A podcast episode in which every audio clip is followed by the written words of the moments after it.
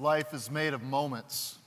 And Good Friday is an opportunity for us to pause and remember not only the moment that Jesus died on the cross, but also the moments that led to the cross.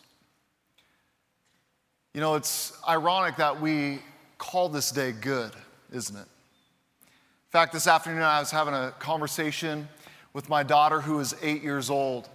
And she looked at me and she said, Dad, I, I know that we, we remember Jesus dying today, but why do we call it good? Doesn't sound very good, doesn't feel very good. And really, that's the tension that this day sometimes brings for us as followers of Jesus. And at times, there's been moments in my life where I want to fast forward past Friday. I just want to get to Sunday. Because the truth is, how many of you have ever heard the phrase, yeah, it's Friday, but Sunday's coming? And that's our hope as followers of Jesus. But as you just heard in that video, without death, there can be no resurrection. And that's really why it's critical for us not just to try to fast forward past Friday, not have to actually look at the reality of what our sin caused. In the Gospel of John, chapter 19, he writes these words about Jesus. In verse 28, it says this Jesus knew that his mission was now finished. Jesus knew that he had accomplished what he came to do. And to fulfill scripture, he said, I am thirsty. And a jar of sour wine was sitting there. So they, speaking of the Roman soldiers, soaked a sponge in it and put it on a hyssop branch and held it up to his lips. And when Jesus had tasted it, he said, Can you say these three words with me? It is finished. Can I tell you, those are the three most powerful words. It is finished. He accomplished what he came to do. He did for you and I what we could never do for ourselves. Jesus cries out, It is finished. Then he bowed his head and gave up his spirit. You see, on Good Friday, we, we pause to remember this moment. Because here's the good news that I have for each and every one of us this one moment changed everything. Now, you could sit here and go, well, I don't know. I mean, it, maybe it changed some things. I mean, it, it kind of changed the, the scope of, of world religion. No, I, I'm telling you, and I declare to you today this one moment, the moment that Jesus declared, it changed everything. One moment. See, tonight we, we pause and we remember a moment, but not only just the moment on the cross, but it's important for us to remember that there was a bunch of moments that led up to the cross. One moment changed everything.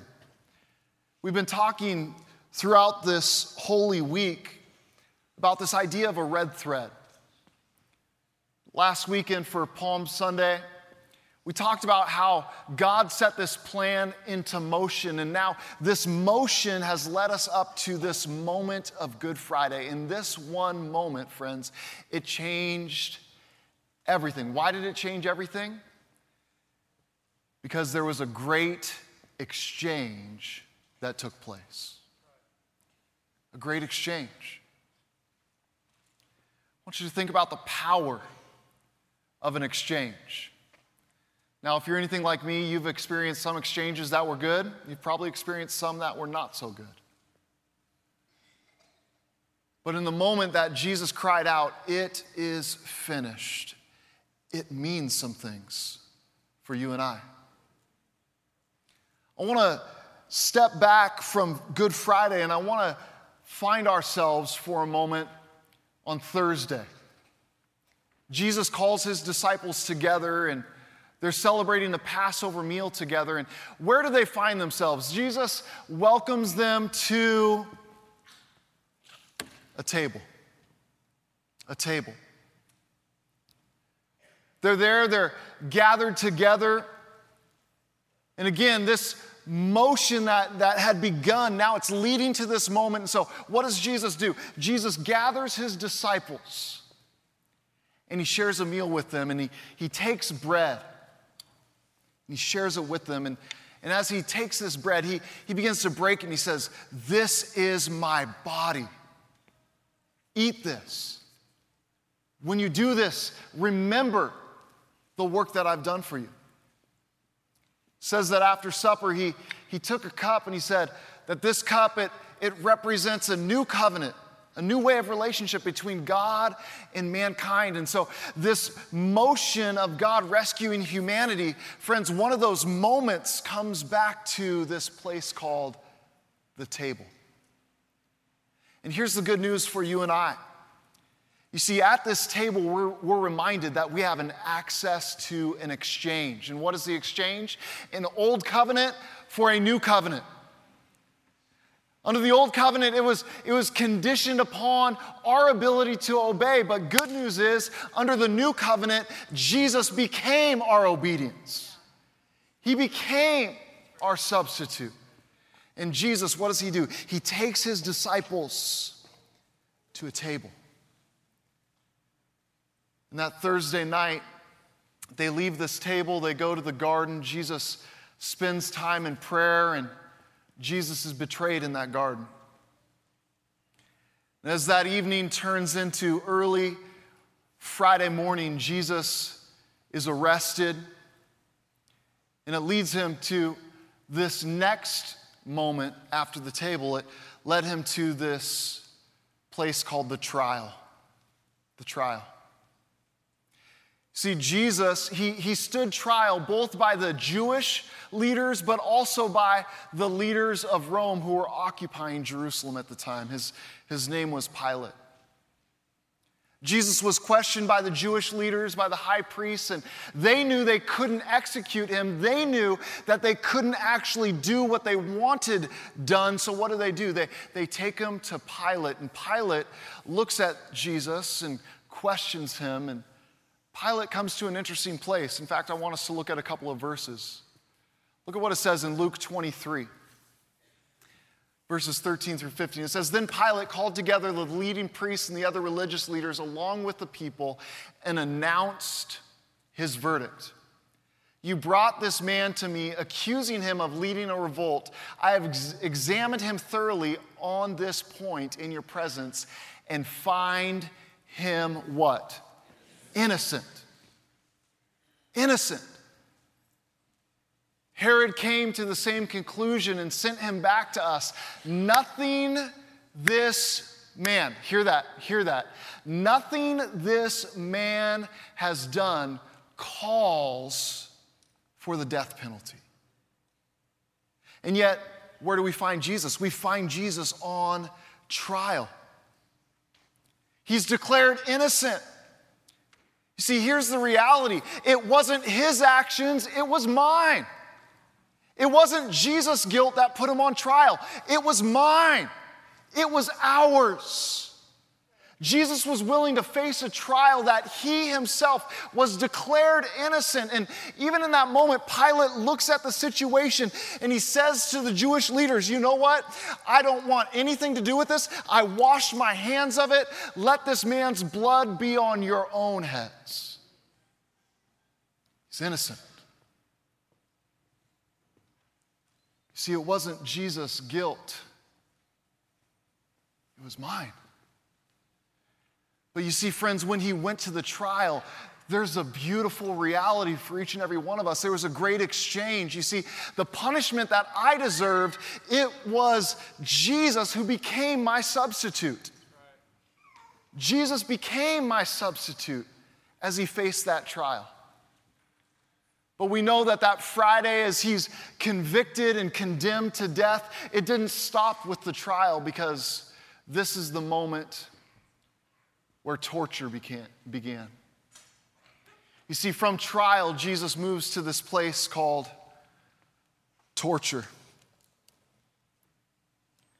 He's mocked, he's ridiculed, he's whipped. You see, crucifixion had been around for a while, but the Romans, they perfected it. They became very good at it. And as they're whipping and flogging and mocking Jesus, they're spitting on him, they're beating him, they place a crown of thorns on his head. But that wasn't enough. They, they draped a scarlet robe upon his back. They began to mock, Hail, King of the Jews. But as we know, Good Friday continues to move forward. The motion continues to press on. Why?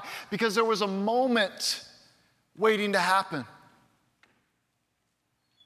You see, that torture, it led to this place called Golgotha. This place where Jesus, as he's wearing that crown of thorns, he will go to the cross and these spikes will be driven through his wrists and driven through his feet. And he will hang there as a criminal, yet as an innocent man. See, we look at this torture and this Friday of the Passover feast, it was the day that the Passover lamb was slaughtered the lamp that represented the sacrifice to atone for the people, to, to cover over their sin. See, our, our Passover lamb was crushed, he was whipped, he was beaten. He experienced and he tasted torture for us. In fact, John in his gospel in the opening chapter, he recalls what John the Baptist said, and he says this about Jesus. The next day, John saw Jesus coming towards him and said, Look, the Lamb of God who what? Takes away the sin of the world. You see, John, even as Jesus is beginning his earthly ministry, this is three years prior to Good Friday, he looks at Jesus and says, There's the Lamb. That's the Lamb of God. And he's going to be the one who will be faithful to, to take away our sin, to cover over us.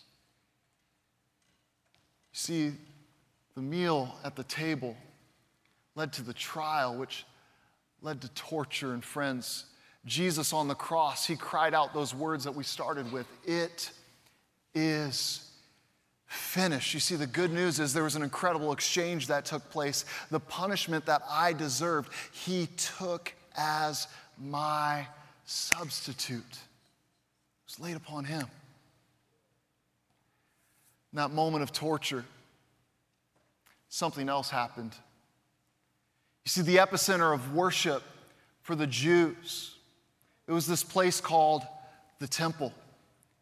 The temple in Jerusalem, it represented the very center point of God's presence. It represented where God dwelled. In fact, there was a segment of the temple that was called the, the most holy place or the Holy of Holies.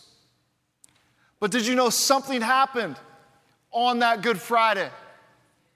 Because in that temple, listen, there was a curtain that separated those who could gain access to God's presence and those who had to stand at a distance. And scripture recalls, the gospel accounts remind us that as Jesus is hanging on the cross, as he's experiencing that torture, as he is experiencing the very reality of where we get our word excruciating, it comes from the word crucifixion. He calls out, It is finished. And friends, did you know that at that place, the curtain that had separated people was torn in two? Listen, no longer do you have to stand at a distance. No longer is God's presence set aside for just a select few. But because of what Jesus has done for you and I, the temple curtain has been torn, and you and I now have access to a living God. The author of Hebrews expounds on this idea in Hebrews chapter 10. And it says this, and so, dear brothers and sisters, we can what? Boldly enter. We don't have to cower. We don't have to wonder if we can gain access. It says that we can boldly enter heaven's most holy place because, not because of your activity, not because of your works, not because you got your act together, because the blood of Jesus. You can't tell me that Good Friday is not significant. One moment changed everything.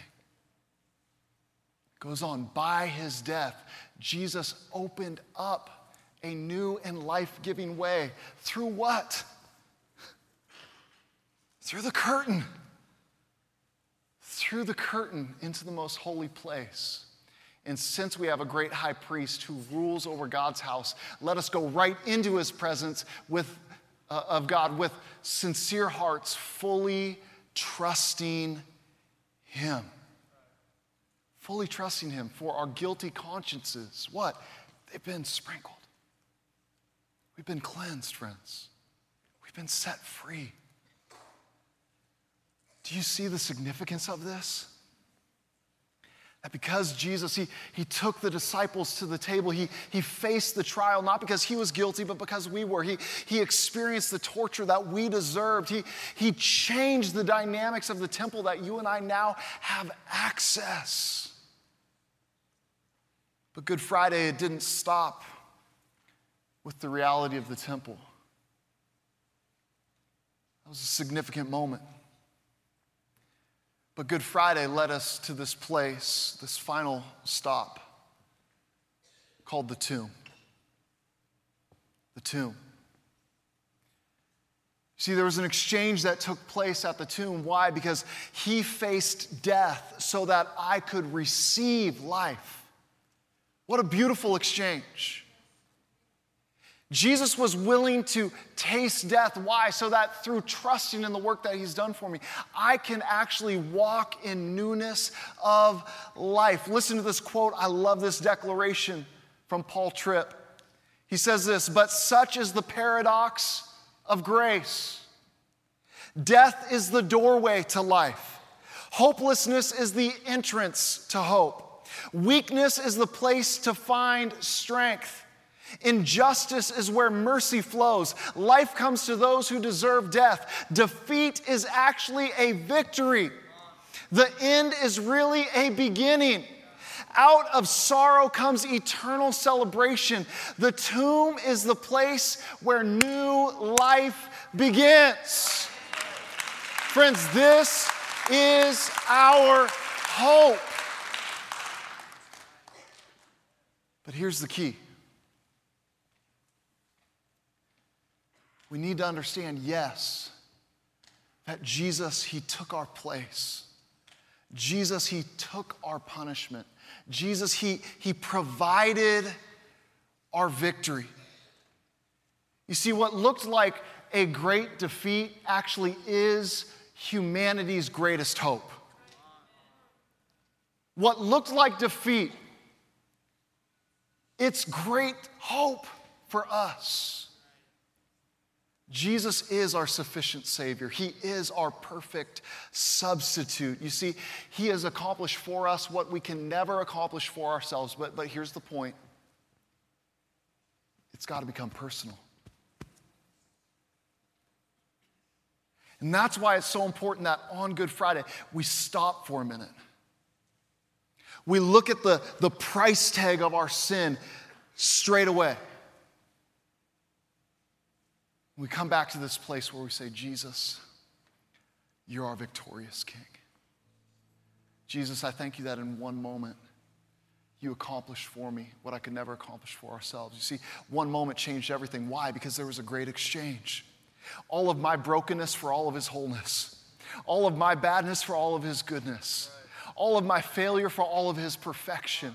Friends, this is the good news of what happened on Good Friday. He started with a meal with his disciples at a table. It led him to this trial that he did not deserve to even be at. He experienced a torture. He, he opened up a way in the temple, but friends, it led him to this place called the tomb. Called the tomb. What Jesus has done for us, though, it must become personal. Can I invite you for a moment to simply bow your heads with me? Have you made it personal? Has this become your hope? Or is this just another visit on, on the calendar once a year? Because, friends, I'm here to declare to you today that with those words that Jesus declared, it is finished. That one moment changes everything for you and for me. Why? Because there can be a great exchange. Your sin for his perfection, your flaws for his righteousness. This is our hope. So, across this room with heads bowed, eyes closed, maybe you're watching online tonight and you would say, Tonight, I want to make that exchange. I want to put my trust in the work that Jesus has done for me. If that's you, would you just simply raise a hand, hold it up for a moment, say, Yeah, that's me. I, I desire to be made a new creation. All right, all right, all right. Thank you, thank you. Can we pray this prayer out loud together? Would you repeat after me? Say, Heavenly Father, Thank you for loving me. I put my trust in the work that Jesus has done for me. Forgive me of my sin. Make me a new creation. And help me to follow you all the days of my life. In Jesus' name, amen. Amen. Amen. Listen, for those of you who raised your hand and prayed that prayer, We'd love to help you move from that decision to walking every day. And so at the conclusion of tonight, in the foyer, there's going to be a team of people. There's a little sign that says, I said yes. We want to get a book in your hand that talks about how to move from that decision to walking every day with Jesus. Tonight, it's fitting that you and I make personal what Jesus has done for us. And that's why I want to invite each of us to come back to the table. So I'm going to welcome the ushers to come and we're going to celebrate communion together today. And so, ushers, if you'd come and begin to pass out the communion elements. Tonight, there's no prerequisite to celebrate communion outside of the fact that you've put your trust in what Jesus has done for you. That's the significance of this moment. Tonight, we're going to take the bread. Thank you. We're going to take the cup. And here's what I want us to do. In a, in a moment, we're going to partake together. So, as the emblems are being passed, just hold on to them for a moment.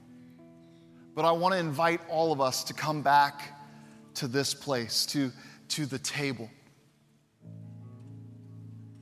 You see, the night before Jesus was betrayed, he shared a meal with his disciples. They came to the table. And it was at that table that Jesus began to talk about a new covenant, but then he also called his friends. Here's what I want you to do I want you to do this often to remember.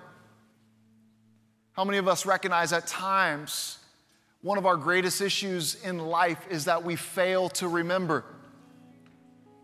We fail to remember what the cross declares about us. We fail to remember the fact that Jesus was innocent and he took on our guilt. We fail to remember that because of his work, we actually are a new creation. We fail to remember that the temple curtain has been torn in two from top to bottom. And now we have unhindered access to this grace. Friends, this is good news for you and I. This is good news because our King has accomplished for us what we could never accomplish for ourselves. In a moment, we're going to take this bread together. But the gospel writers, they, they make this declaration that on the night that Jesus was betrayed, he took bread and he broke it. He looked at his friends and he said, This is my body, which is broken for you. Do this in remembrance of me. And he would go on to say after supper that he would pass this cup and he would talk to them. That this cup, it, it represents his blood. It, it signifies that there's a new covenant being instituted in this moment. And it's sealed through his blood. The author of Hebrews in chapter 9 says that without the shedding of blood, there can be no remission of sin. Did you know that that's an important truth to understand?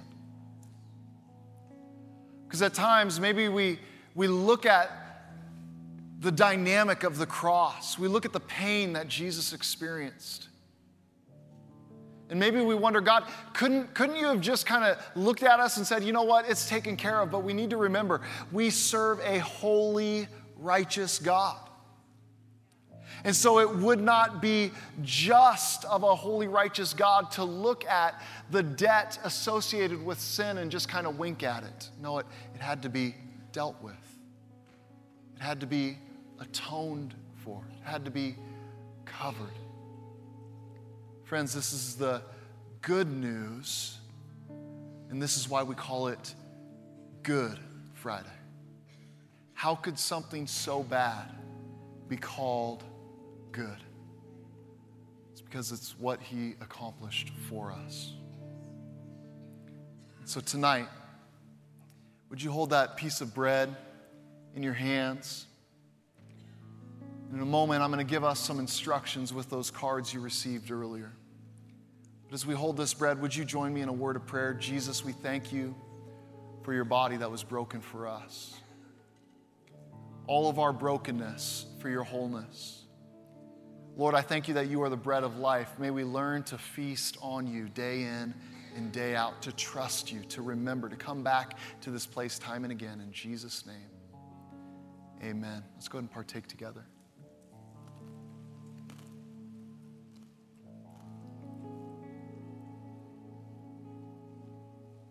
And Jesus, we thank you for this cup, that it speaks to us that our sin has been covered.